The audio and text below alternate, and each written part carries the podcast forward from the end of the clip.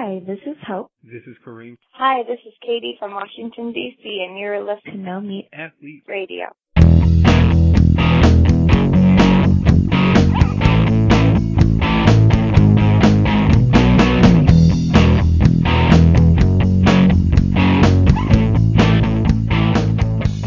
Welcome, everyone, to another episode of No Meat Athlete Radio.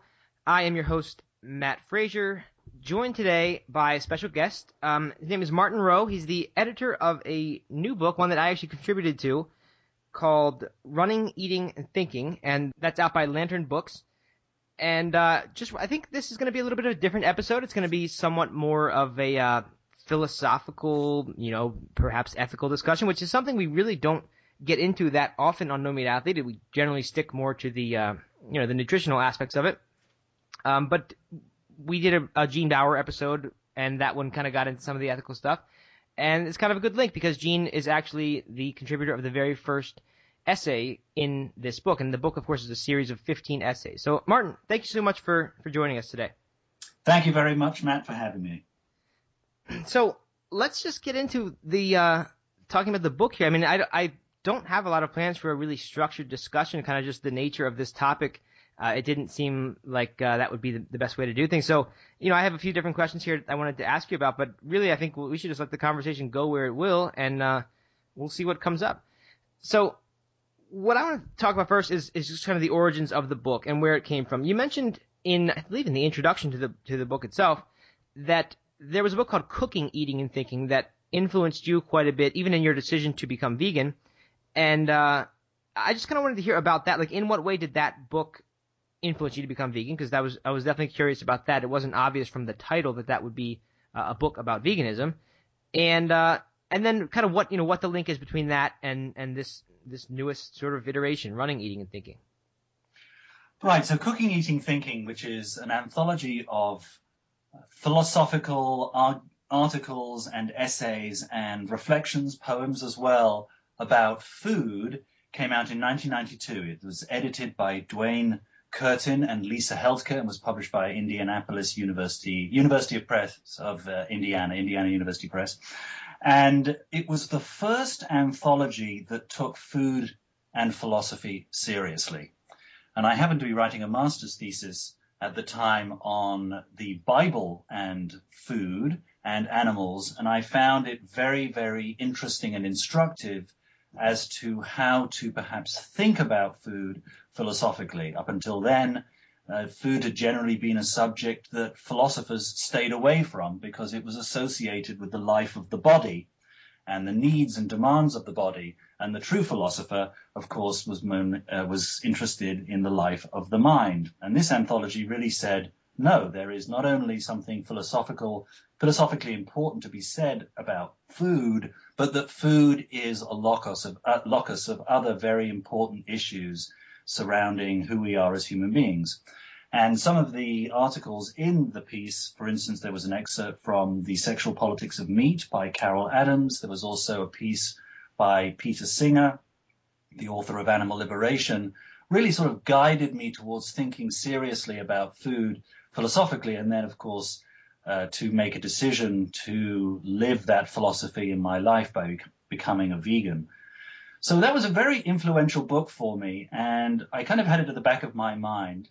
And then when I became a runner in 2007 and began to think about running, I actually sort of on a hunch returned to the volume Cooking, Eating, Thinking and began to wonder if there wasn't some connection between running and being a vegan that could do the same thing that cooking, eating, thinking did.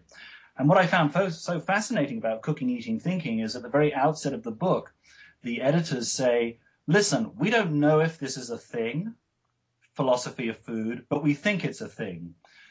Uh, most anthologies are gathered to celebrate a pre-existing uh, philosophical or literary or other tradition and you gather all of the great and the good together and you say, this is the sum of our discipline. But, said the editors of Cooking, Eating, Thinking, we don't have that. We're just speculating that this might be some, there might be some interesting connections here. And since the book came out in 1992, and there was then all this incredible interest and growth of interest in veganism, in community supported agriculture, in green markets, in slow food, and the whole sort of foodie sort of revolution that took place following that, I wondered, I don't know if there's a thing between veganism and running. I don't know if there's anything more that, that could be said about it other than you can be perfectly healthy and be a vegan. You can be a great vegan and a great runner and all of the nutritional aspects of it. Was there a further philosophical or sociological or anthropological uh, set of ideas that we could associate with running and thinking? So I put this idea to a bunch of people, including yourself and um, and Gene Baur and James McWilliams and Colleen Patrick Goudreau and Jasmine Singer and a whole host of other runners and said, what do you think? And the result is Running, Eating, Thinking. It's a speculative anthology that hopefully, like Cooking, Eating, Thinking in its own particular way, will stimulate further ideas and thoughts about the connection between running and veganism. Excellent. All right. And it's, it's really a fascinating book to me. Uh, just, just looking at it as a whole. Um, partly because I know a lot of the names, and I do want to say a few of them on here because um, many of them are people who I've mentioned or interacted with many times on my site. So I just so that people don't get the idea that this is you know some out there philosophical thing that has has no bearing on what mostly what No Meat Athlete is about. But we've mentioned Gene Baur, Colleen Patrick Goudreau, uh, Ellen Jaffe Jones. I believe she wrote uh, a paleo vegan book recently. Um, Eat vegan on four dollars a day or something of that nature. Cassandra Greenwald, who I actually just talked to yesterday, she's a member of uh, the No Meat Athlete Academy, a membership site, and uh, she shocked me by telling me that she was also in this book, and I and I looked at it and, and realized that there she was. Um, JL Fields from JL Goes Vegan, who hosted me in uh, Colorado Springs at, at my for my book tour, and just treated me to a wonderful time there. I did a trail run with her husband um, up the incline. Jasmine Singer, host of Our Hen House, uh, very well known. Scott Spitz, who is a great vegan runner and uh, actually helped me out with the marathon roadmap by contributing an interview. Um, I think he was around a 225 marathoner or something. Um, and of course, Martin Rowe, yourself, as well as I think, you know, the, the five or six people who I didn't even list here, um, who I probably haven't yet ever mentioned on No Meat Athlete. So it's just really a neat collection. And I think the idea, as you mentioned, is, is one where there really is, you know, I think it is a thing. I think there is something to it. And I'm not sure that that thing, I kind of wonder if that thing is different for everyone. So maybe that makes it not a thing. But well, the, the, the great thing about cooking, eating, thinking was it said you can talk about food in many, many different ways. I mean, food at one point is just the thing you put in your body. At another level, it's also about the family. It's also about religion. It's also about culture. It's also about food justice, where you can get your food, whether you can get your food, what's expensive, what isn't expensive. And so veganism is also multifaceted. Mm-hmm. And as I try and argue in the introduction, and as I think other people argue in the introduction, running too has its sort of different dimensions. Do you do it for health? Do you do it to clear your mind? Do you do it to um, stave off illness? Do you do it for um, the, the, the wish to be outside in nature? Do you do it because, and some people argue this in the book, that it connects you to your animal body, the animal that wants to be free, the animal that wants to breathe clean air, the animal that wants to run as all, as our animal bodies want to do, to be to be sh- unshackled and freed from the confinements, for instance, of a factory farm. So there are many different ways of thinking about running and thinking about veganism, and I wanted to encapsulate that. The other thing to mention about the contributors is, I mean, obviously we know about the super athletes that are out there that are doing incredible uh, endurance feats. Uh, you know, Scott Jurek and, and Rich Roll and Brendan Brazier and a whole host of others, including other people who are um, we're not runners necessarily, but incredibly su- super athletes, and that's terrific. But I wanted to show relatively ordinary people, people who didn't necessarily complete triathlons or Ironman or do um, ultra endurance or even marathons, but who just ran. And they were ordinary runners uh, and not necessarily super fit or buff, but just regular people. Uh, and that regular people could also think about the process of being a vegan and of being a runner. Right. So I, what I think this book is really, and this it's it. I haven't read all the essays yet. I've read three or four of them, um, but th- for me, this is kind of the bridge uh, between this way of thinking about veganism, just from that the facet you mentioned of you know the thing that you do for health, and you may have an ethical inclination, but the way you think about it day to day, at least for me, is is in terms of health. And I mean, ethic, ethical reasons were my actual, you know, my main motivation for becoming vegetarian and then vegan. But day to day, you know, I'm not, I don't consider myself an activist. I don't think about those issues all the time. I think about what I'm eating and is it healthy and all these different things. So I would imagine that most of the no meat athlete audience uh, is a similar way, just because you know that's probably why they've been attracted to my writing because we have that in common. But always on my list to read has been, and my list to read, of course, is is enormous, as I'm sure yours is too, and everybody else's is, is like a, a real a book, a Peter Singer book, you know, something the ethics of veganism, and just to really understand those arguments and get into those. But it's something that I just can't get to. It's like it's one of those things on my list that always tends to get pushed down because it doesn't feel like an urgent priority for me to, to learn about um, the ethical arguments. You know, I'm, I'm already here. I am vegan already. I'm, I'm convinced. But I think what this book could be for a lot of people is the in between here because there's such an overlap with the running. For some people, that really is what it's about. You know, just the health and the running and the benefits. Um, and there are a lot of people in here who, while that's not the topic of their essay necessarily, uh, who are, are definitely in that camp, and myself included. So I think it's just a really neat bridge between those two areas, those two particular facets of veganism. Yeah, and I actually think there's a third one, which is which is the notion that one that these ideas that what we do, which might now seem to us completely automatic, you know, I'm a vegan for health and that's that's that's what I do, and then I run and that's what I do.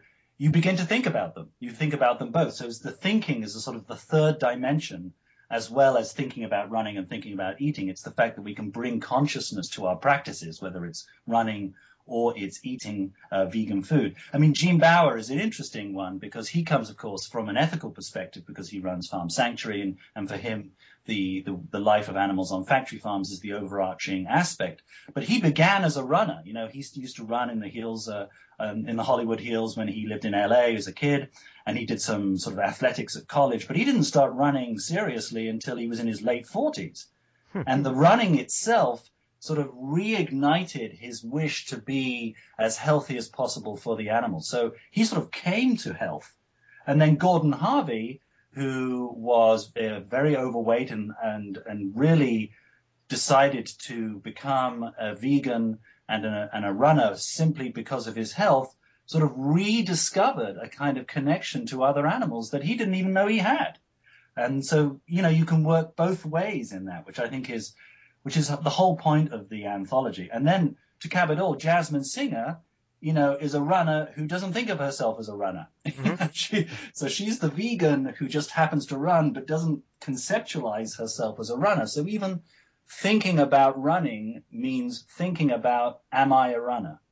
So it's sort of an interesting set of ideas that coalesce in this volume. Yeah, that last point, that last point is kind of interesting. I hadn't really thought of it that way before, um, and and that's not that unrelated from from mine. I mean, the the title of mine is what it means to be a runner, and it actually is the the post that I wrote in the wake of the Boston Marathon bombings last year that they ended up using in this book. Um, I actually originally had written something else that was it was kind of I don't know arduous I guess would be the word for it. I, I just had trouble writing it. Uh, it was kind of a link linking the whole philosophy of minimalism uh, to both running and eating because that that very much has pervaded my life. Like since I became vegan, I've become more minimalist in my food, in my running, in in my possessions, and all those things. Which is a totally unrelated topic and not one that I think is is worth going into right now. Um, I don't want to get too far off track from the the identity as a runner issue, uh, and that's you know it's something like with other sports there doesn't seem to be that like you know there's not a big thing. You don't have a hundred articles on the internet by bloggers who say I'm not really a tennis player, even though I play tennis. But with running, it's like everyone says that, or everyone at least has has had that little mental battle in their head and decided that that they're on this side of the line. Either they're not a runner or they are. And I, for a very long time, felt like I was not. Even when I had qualified for the Boston Marathon, I remember it was only after that, and this was seven years or so into running, and uh, six marathons later, that I you know, finally started to feel like I belonged when I was at the start line of a marathon. I felt like I wasn't just an imposter in all these other people's sport here trying to, to do my own thing. So it's kind of interesting, like that, that sense of identification with this group, being a runner, uh, is really it just strongly resembles what you think about of being a vegan and the sense of identity that there is in in your food choices or whatever you're I'm a paleo or I'm a vegetarian or whatever the the group is that you belong to. There's definitely a strong sense of identity there uh, as as there is with running. Right. Well, there you are. There's a, a, a connection there, which is about the mind that you bring to your task. And I think one of the uh, interesting sort of sub lines of thinking that take place throughout this book is feeling authentic about what one does. You know, veganism, of course, has a certain set of criteria that define veganism. But I think a lot of people, when they start out being a vegan, want to be a vegan but don't want to be called a vegan because somehow they feel they have to sort of have some secret handshake or they have sure. to belong to a particular club, and that it's hard and that it's difficult and it requires sacrifice. And the same thing is with running. I mean, we've started running immediately you you you start to look at your times and you begin to think, oh, I could run fast, I could do this, and you start to engage in this, but I'm not really authentically that until I've done a 5K or a 10K or a half marathon or a full marathon or an ultra marathon. And you start setting these ideas in your mind about what it means to be a true this. And I think that's all part and parcel of, of what I would call conscientization, which is raising the consciousness of what one does of course, there's a lot of, you know, beating up yourself that you're not a good enough vegan, that you're not mm-hmm. a good enough runner. But I think the point of these essays is to say, listen, why do you do what you do? Bring consciousness to what you do. And in the process, you will release yourself from those boundaries and barriers that stop you from being the best vegan or the best runner that you can be.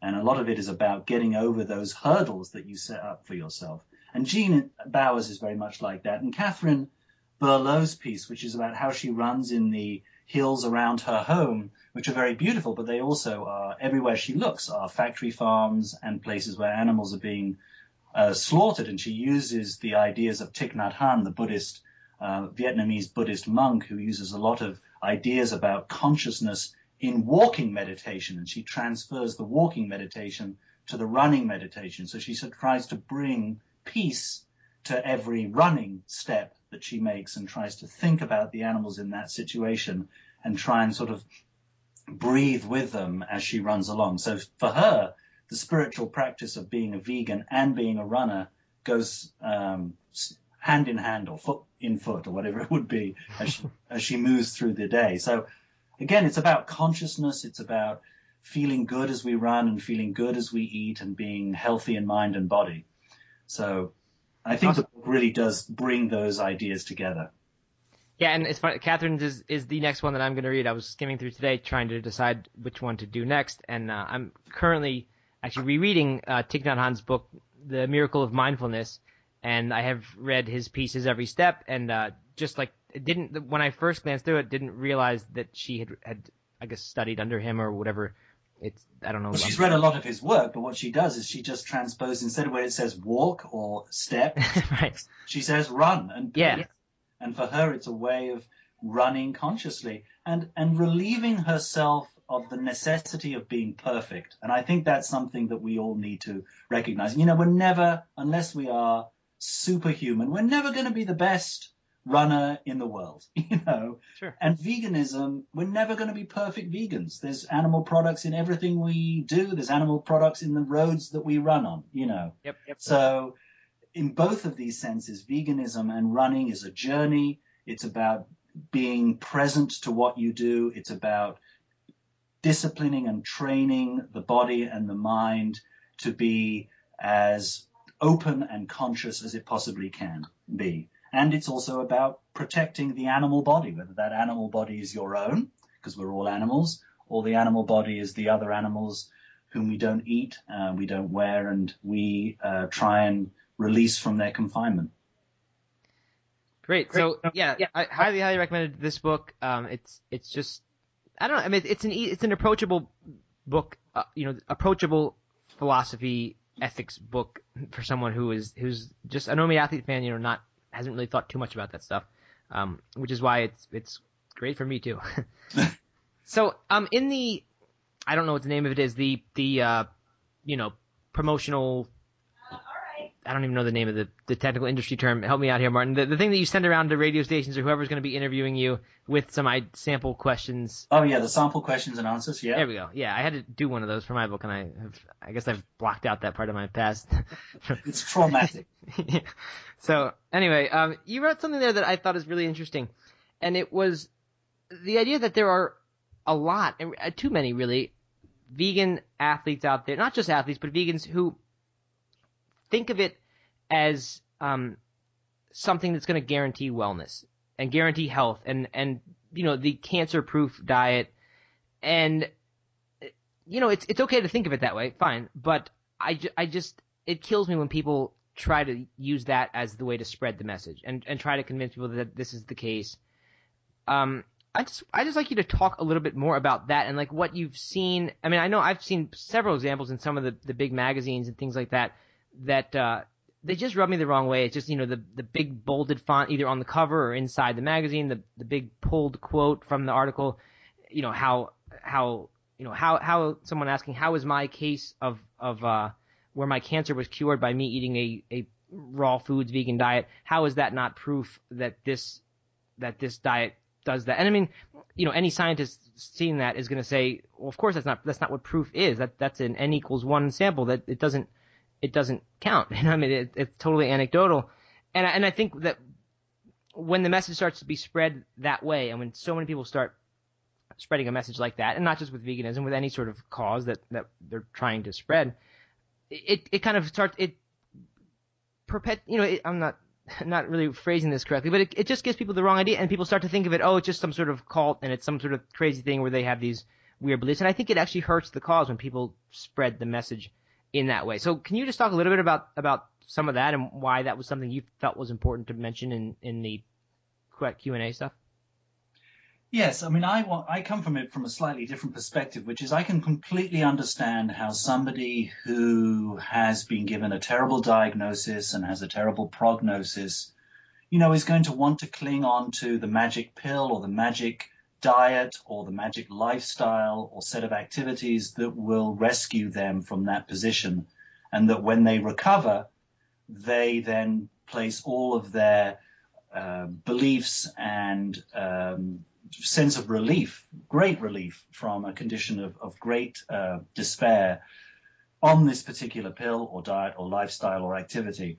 So I can understand the, the, the need for that, and I can understand how when somebody is given a diagnosis and a, a difficult prognosis, they are going to look for absolutely everything, anything to help them get over that. So I fully understand why, how attractive it is to feel that there is one thing that you can do that will rescue you from that position. I think it's a, a sure. very human, a very human uh, desire and need, and not in any way confined to, you know, uh, running or veganism.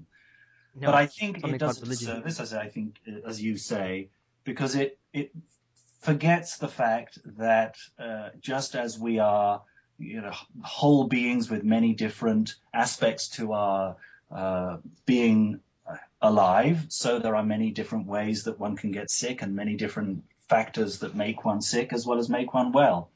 And that generally, as I'm sure you uh, have said many times, you know, running and a, a healthy lifestyle and going vegan will will be more likely to reduce certain illnesses in the future and be more likely to sustain positive health in mm-hmm. the future overall.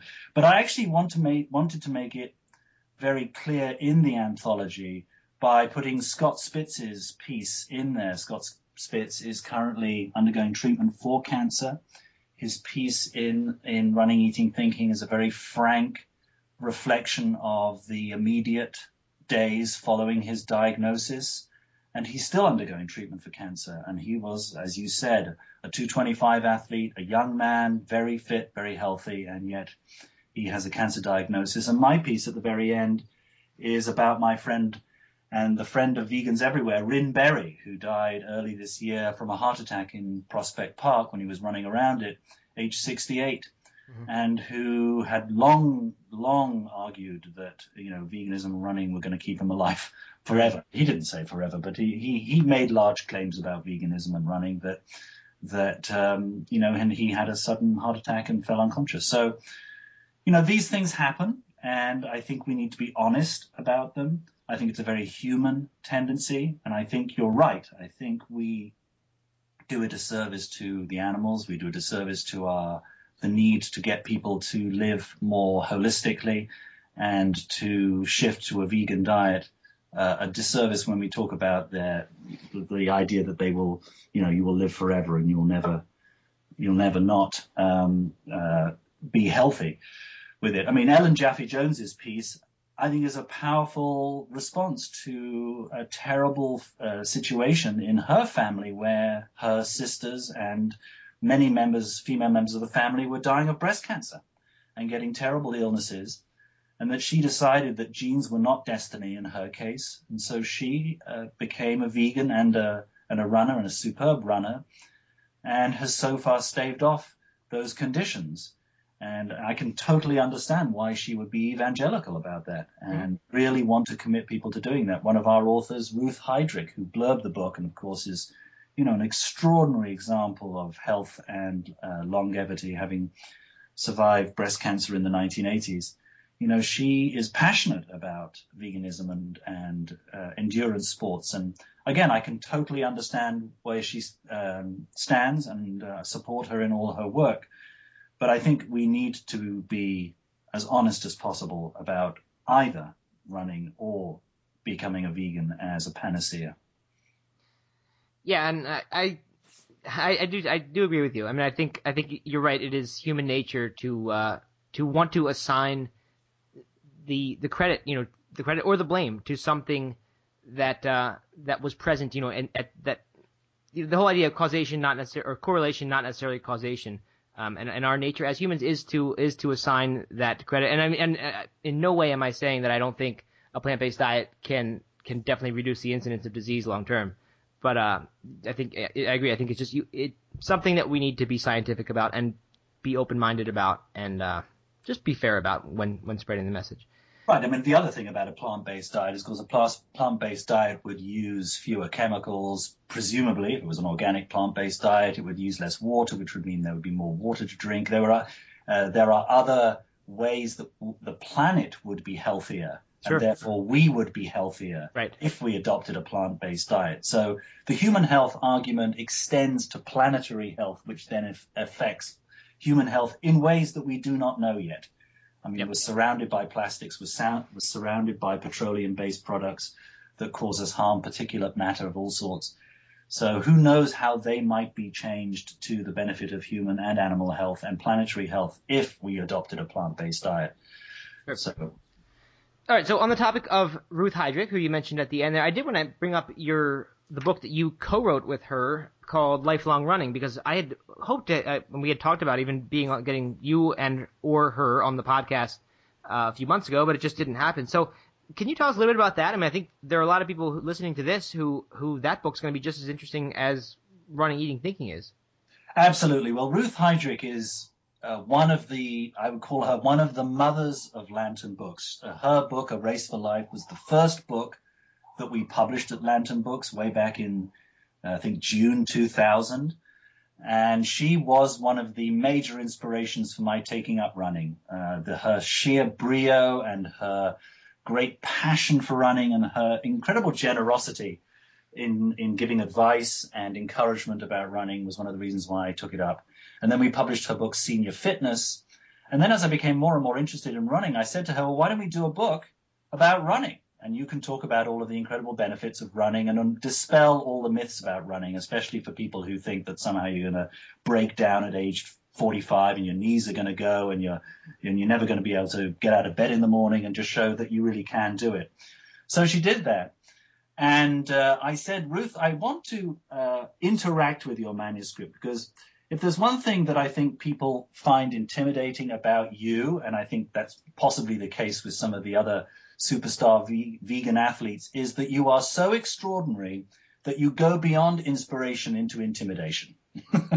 so people need to know that you really don't need to run four Ironman triathlons in one year to be fit and healthy, and that you don't need to uh, be at the Cooper Clinic being tested for low heart rate and having the bone mass of a 40, of a a premenopausal woman at the age of 78, and all of the incredible things that she has done and, and uh, being an inspiration. I, I'd like to show people that you can be just a regular person and still do the things that you're talking about. So that's my part in the book. I sort of supplement her her work and her insights and her tips with some history about running marathons and history about the marathon itself, and also some of the sort of uh, uh, obstacles that you come across when you start to run.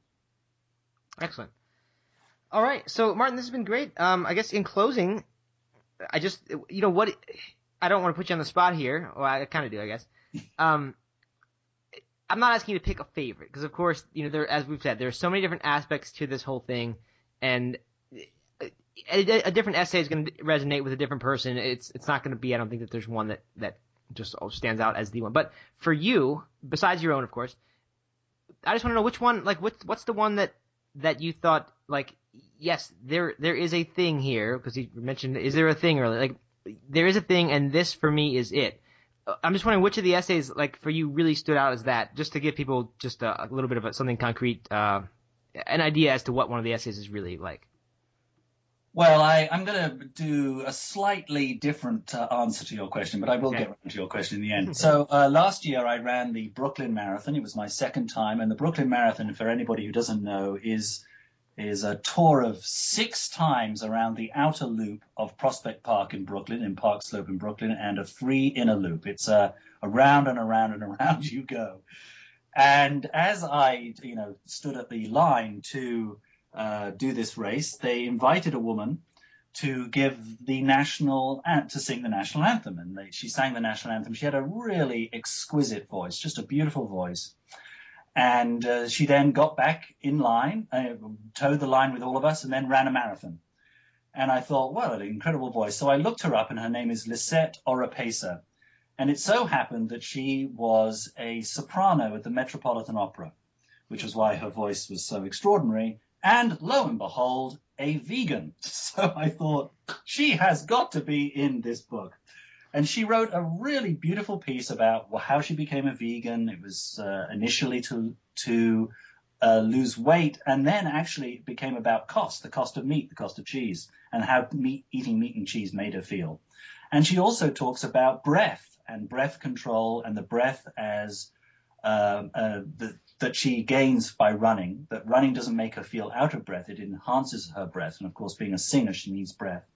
And then the sound of the animals, the sounds of birds, and the experience of running outside and making her feel connected to the animals that sing and howl and moo and how the the sounds that animals make were maybe one of the first reasons why we learned to sing. Maybe the first hmm. responses to singing of the animals was our singing in return. So it's a really beautiful connection that she has. And that's one of my favorite articles. It also is is a favorite of mine because as I was running the uh, the Brooklyn Marathon, I so happened to run past a guy who was juggling three balls in the air as he ran without dropping them. Mm-hmm. He's known as the joggler. And guess what T-shirt he was wearing? A No Meat Athlete T-shirt. Oh, is that right? That's so funny. when I thought of putting this together, I I realized there are vegan runners everywhere. We're all doing extraordinary things, whether we happen to be singing a major role at the Metropolitan Opera or we have such good hand-eye co- coordination and breath control that we're running 26.2 miles while juggling three balls in the air. And though this anthology is very much the opening, uh, the opening book, the first book in what I hope will be an incredible discussion as more and more vegans take up running, more and more runners go vegan, and more and more people who'd never thought at all about running or vegan decide to do both at the same time. Wonderful. All right. So, as I said, Martin, this has been great. Uh, I really enjoyed this. It's definitely a change from, from the typical podcast we do, and I think that's a good thing because it's it's good to mix things up now and then. And um, for anyone yeah, who's consider this a hill run. This is this is your hill run. yeah, right. Run as opposed to your uh, long distance uh, tempo run. exactly.